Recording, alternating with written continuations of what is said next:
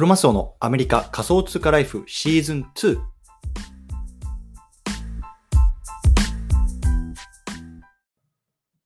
はい。じゃあ今日も毎日スペースやっていきたいと思います。よろしくお願いいたします。今日は12月の15日ですね。木曜日。よろしくお願いいたします。で、今日のテーマなんですけども、今日はね、まあ、 encryption っていうのがね、まあ、最近こう、テック界隈で割とこう聞かれるようになってきている単語なんですね。 encryption。なので、まあ、このあたりについてね、まあ、どういう意味なんだろうとか、実際どんなこと起こってるの？っていうところをね、少し話していきたいなと思いますので、よろしくお願いいたします。ということで、本題入る前に簡単に自己紹介だけさせてください。で僕、今、アメリカの方に住んでいて、まあ、普通に会社員として働いてるんですけれども、まあ、その傍らね、まあ、SNS とか、ポッドキャストとかを通じて、まあ、NFT とか Web3 とか、まあ、そんな特にね、海外の情報なんかをね、こう日本語で皆さんに発信しているので、もしね、興味あるよという方は、フォローしておいていただけると嬉しいなと思います。よろしくお願いいたします。はい、ということでね、まあ、今日のテーマなんですけども、改めてね、こうエンクリプションっていうね、まあ、言葉流行ってきてます。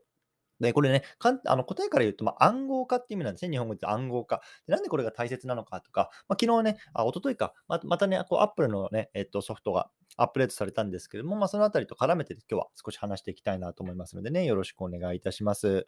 はい、ということでね、えっと、今日また上の方に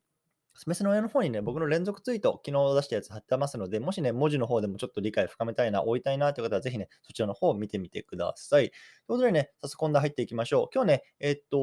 4本立てか、行っていきたいと思います。1つ目、ね、iOS アップデートされました。ね、皆さん、えっと、iPhone 使ってる方多いと思うんですけれども、まあ、こちらのね、概要なんかを簡単に話していきたいなと思います。でね、先ほど言った encrypt、encryption ね、暗号化っていう意味ですけれども、まあ、これはねま、最近キーワードになっているよっていうところですね。なんなんでなんなのかっていうところね、まあ、簡単に話していって、まあ、次にね、実はね、このイーロン・マスクがね、まあ、この encryption っていうところをまた実はね、こう重要視していて、まあ、ツイッターに実装していくというような話も出ているので、最近ね、こうツイッター、また熱くなってますけれども、まあ、そのあたり気になる方も多いかなと思いますのでね、まあ、そのあたりも話していきたいなと思います。そして最後ね、まあ、あのイーサリアムを開発したというかね、まあ、発明したビタリック、ビタビタリックさんという方もね、まあ、今回のこの iOS のアップデートについて少しね、話してますので、まあ、そのあたりもね、さらっと触れていきたいなと思いますので、よろしくお願いいたします。というところで、まずね、あの iPhone もしくは iPad ね、まあ Apple 製品ですね、iOS ね、まあソフトウェアの、ね、アップデートが一昨日かありました。ね、皆さんご存知でしょうか？僕もね、iPhone ユーザーなんですけども、実はね、これ知りませんでした。で僕自身はね、正直あんまりね、こうテックとかそういうガジェットにね、まああの、なんだろうな、ものすごく長けて、長けてるというか、あの、最新の最新を言ってる方じゃなくて、まあね、こうニュースなんか追っていて、あ、そんなん出てるんやって言って、割とね、こう後から気づくようなタイプの人間なんですね。で、今回もね、まあ、全然こんなアップデートがあるっていうのは知らなかったんですけれども、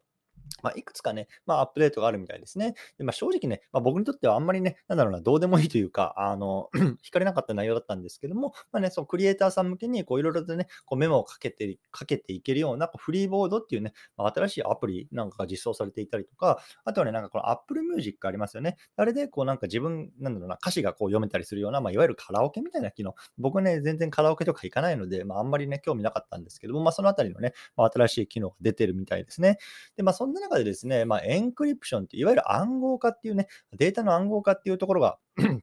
あの、一つ、あの、昨日のアップデートとしても出てました。で、これね、あんまり取り上げられてないんですけれども、まあ、割とね、こうなんだろうな、クリプト界隈ではね、まあ、大きなあのことなのかなと思ったので、今日はこれを取り上げています。はい。ということでね、まあ、エンクリプションね、何なのかっていうところ、あの、今日、あの、ざっくり話していきたいなと思うんですけども、まあ、簡単に言うとね、で、データを暗号化するってことなんですね。例えばね、まあ、写真であるとか、メッセージであるとかね、まあ、皆さんね、こう自分の携帯電話に入ってると思うんですけども、もしかしたらね、ちょっとね、これ外に出し出したくないなとか、ね、恥ずかしいなとか、ね、結構プライベートの情報とかってあると思うんですけども、今までね、まあ、Apple であるとか、まあ、もちろんね、Google とか、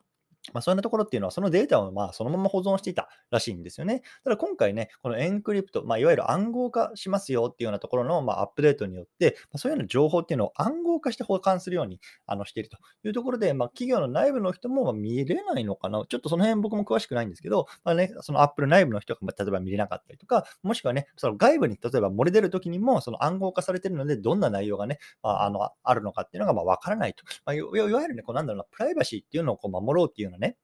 あの今、世界的な流れになってますけども、まあ、それにね、まあ、乗っ取った形になってます。うん。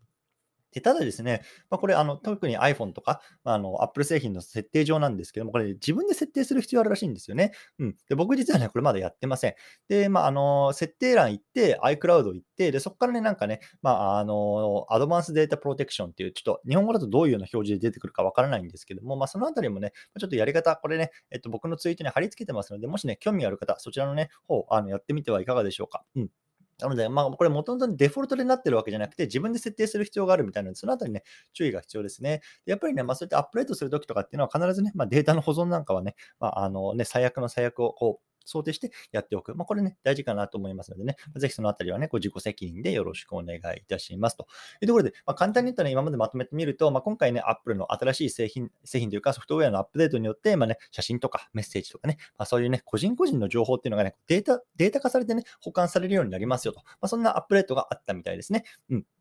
でですね、この実はね、これ encrypt、encryption、ね、いわゆる暗号化なんですけども、まあ、イーロン・マスクもね、結構この最近ね、コメントしてたので、ま、この僕はここでつながったんですよね。うん。で、皆さんね、まあ、Twitter2.0 っていうね、まあ、言葉ご存知でしょうか？最近僕もね、まあ、かなりこう Twitter2.0 に関するね、こうツイートっていうのをすごくね、あの情報発信を多くしてるんですけども、簡単に言うとね、まあ、イーロン・マスクが10月の頭ぐらいにこう Twitter の買収を正式に完了して、まあ、いわゆるね、こう private company みたいにしましたけども、まあ、そこからね、まあ、 everything app にするって言ってるんですね、彼は。 everything app。まあ、つまりね、こう Twitter のアプリさえあれば、そこでね、例えばね、決済とか、買い物とか、ね、NFT とか、ね、売買したりとかね、DM したりとか、ま、何でもできるよっていうようなアプリにしていきたいと。まあ、それがね、彼の Twitter2.0 の構想なんですけれども、まあ、ここの中にも、いわゆるね、エンクリプティッド DM っていうね、単語が散りばり散りばめられているんですよね。うん。でこれね、まあ、日本語にするとね、DM、ダイレクトメッセージですよね、の暗号化を進めますよってことなんですよね。さっき言ったみたいにね、我々、まあ、Twitter を通じて、まあね、あの、フォロワーさんとか、読者さんとか、はたまたね、お友達とか、そういう方々と、まあ、DM でいろいろやり取りしてると思うんですけども、このあたりのね、やっぱり暗号化っていうのを進めて、まあ、プライバシーを守っていくというようなところ、彼は表明していきます。うん。でね、まあ、あのー、ちょっとこれ話ずれますけれども、まあ、そうやってね、まあ、DM をこう暗号化するっていうところの一環として、まあ、Twitter がね、これから何か搭載する機能としては、まあ、通話機能、もしくはね、ビデオチャット機能、まあ、いわゆるね、まあ、フェイス、あの、フェイスタイムとか、まあ、そういうようなものと一緒ですね、いわゆる LINE とかね、まあ、そういうようなところと、あの、と同じようなものを導入していくんじゃないかなんて噂されてますね。なので、まあ、今ね、ツイッターっていうのは本当にテキストベースですよね。まあ、の DM なんかもテキストしかできないと思うんですけども、これがね、例えば LINE、LINE みたいにこう通話できたりとか、もしくはね、ビデオチャットができたりとか、まあ、そのあたりもね、まあ、できるんじゃないかって言われてますので、本当にね、まあ、あの、ツイッターさえね、あれば何でもできるようなアプリになっていくと。まあ、これがね、イーロン・マスクが目指していく世界だというようなところなんですね。まあ、つまりね、まあ、これ何が言いたかったかっていうと、まあ、Twitter とか Apple とか、まあ、そんなテック企業もね、この今データの暗号化、いわゆるプライバシーをね、持っていこうという波にね、まあ、きちんと沿っていますよというようなところが、一応、まあ、あのね、対外的にはね、そんな風な流れになっていますね。はい。で、まあ、そんな中でですね、まあ、あの、イーサリアムをね、開発したビタリックさんっていう方いますけれども、彼もね、まあ、これに関して、まあ、コメントしてますね。で、まあ、基本的にはね、まあ、アップルね、あの、彼はあんまり好きじゃないよ、みたいなところを言ってますけれども、まあ、あのプライバシーの、ね、保護の観点で、かなり、ね、こう前進しているいますよねとかっていうようなところは、あの彼もコメントしているので、まあ、基本的にはね、まあ、いい方向に向かってるんじゃないかなというような話ですね。はい。なので、まあね、あの、ちょっと今日はこの辺りにしたいなと思うんですけども、まあ、最近ね、やっぱり Apple に関するね、ニュースってすごく多いですよね。まあ、昨日か、昨日、まあ、僕もね、あの、EU の方で、まあ、この Apple っていうのが、こう、Apple 税がなくなるかもしれないよみたいなところね、あの配信とか、ポッドキャストって言ってるんですけれども、最近 Apple ってやっぱりさ、そのやっぱり iPhone とかね、iPad とか、ま Mac も含めて、まあ、すごくデバイスがやっぱり強いですよね。で、これだけやっぱり、ま、世の中に広まっていると、ものすごくね、やってることがね、こう独占的だよねとか、支配的だよねとか、そんなこと言われていたりとか、あとはね、こうプライバシーのね、ま、問題なんかが、こうね、すごく表に出てきてるんですけれども、やっぱりね、そういうところにも対応せざるを得なくなってるよね、とこういう感じますよね。うん。えまあ、それに対してやっぱり Web3 の世界ですよね。まあ、いわゆるこう分散性とかさ、透明性とか、まあ、そのあたりっていうのにワクワクして、今ね、こう皆さん触れてる方多いと思うんですけども、まあ、それそのあたりのね、こう Web3 のね、まあ、いわゆるなんか思想みたいなものがね、こういうような、いわゆるね、こう GAFA たちの動きにね、どうこう対応していくのか、ね、GAFA たちがどうその Web3 の動きに対応していくのか、まあ、そのあたりっていうのがね、引き続きね、僕自身は、ね、楽しみだなと思ってますので、まあ、僕あの皆さんもね、こういうニュースを通じて、どんな風にね、考えているのかみたいなところね、ぜひね、聞かせていただけたら嬉しいなと思いますと。いうようなところで今日この辺りにしたいなと思うんですけども、何かね、あの、質問とかコメントとかある方、コメント欄とかね、あとは、えっと、手挙げてね、上がっていただいてもいいと思う、いいんですけれども、何かありますかね？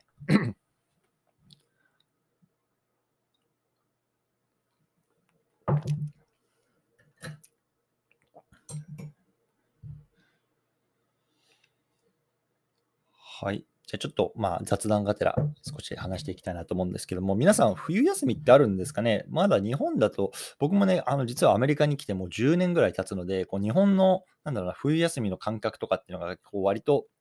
薄れてきてしまってるんですけれども、僕がまだ日本で働いてた頃っていうのは、クリスマスちょっと過ぎたぐらいからかな、なんかこう、会社としての 休暇が始まったような気がするんですよね。で、まあ、かつ、5年末年始、なんか5日ぐらいまであるじゃないですか。だからまだ10日ぐらいあるかなと思うんですけど、アメリカっていうのはね、こう割ともうあの1月の1日休んで、2日から仕事とかっていうのは普通にあるんですよね。うん、だから、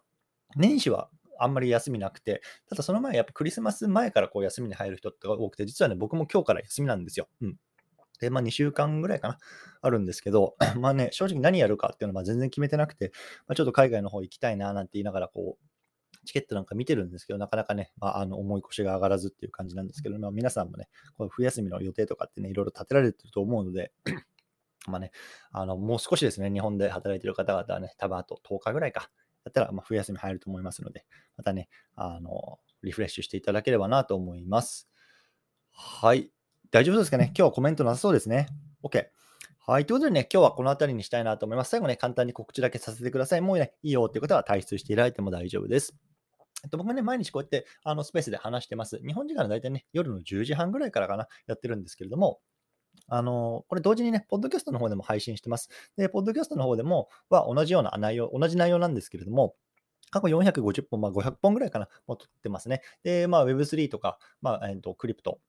NFT、ブロックチェーンゲーム、そのあたりの話もしてますので、もしね、過去のあの回見たいなっていう方は、僕のね、あのプロフィールの方に行っていただくと、ハッシュタグアメリカ仮想通貨ライフってあると思うんですね。これがね、僕のポッドキャストのタイトルになってますんで、まあ、そっちの方行っていただくと、えっと、